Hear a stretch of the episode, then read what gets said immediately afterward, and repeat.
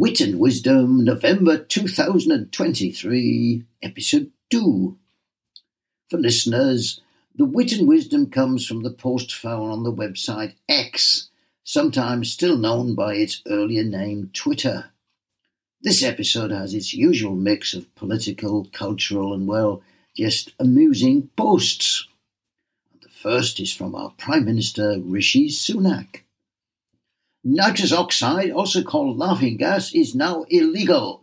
Earlier this year, I promised to crack down on antisocial behaviour to create a better future for our children and grandchildren. I'm delivering on that promise.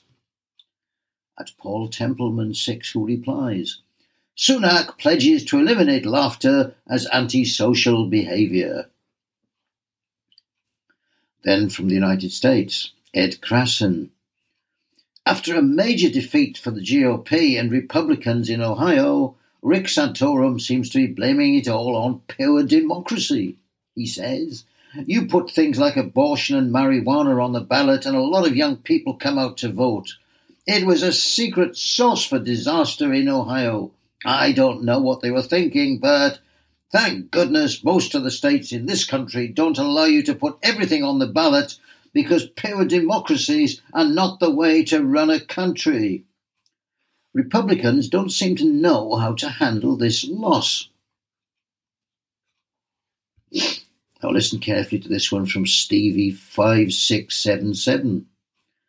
A friend of mine was in hospital after an operation and said he spent 20 days recovering on the ward playing board games. Any chess? No, he went private. Get it? And now we come to Richard Stone. Our headmaster always dresses as Winnie the Pooh at the annual school fancy dress, and he always complains about the tight fit. He's like a head with a sore bear. Yes, Richard, nice one. Now from at Uphold Reality. Xi Jinping there are two options for China and the US in the era of global transformations unseen in a century. One is to enhance solidarity and cooperation and join hands to meet global challenges and promote global security and prosperity. And the other is to cling to the zero sum mentality, provoke rivalry and confrontation, and drive the world towards turmoil and division. The two changes point to different directions that will decide the future of humanity and planet Earth. And a response from the President of the United States after meeting with Xi. Today I'm announcing that the United States and the People's Republic of China are resuming military to military communications. Clear and open communication between our defense establishments is vital to avoid miscalculation by other side and prevent conflict. The world expects this of responsible countries. So we can all sleep happier in our beds tonight. And now, on a completely different note from Gary Franchioli on compelled speech. When I am speaking with you, I use second person pronouns you, your, yours. I only use third person pronouns he, him, his, she, her, hers, they, them, their, etc., when I am thinking about you or talking about you. We cannot yet regulate how we think about others. So the debate about compelled pronoun use is a debate about compelled speech.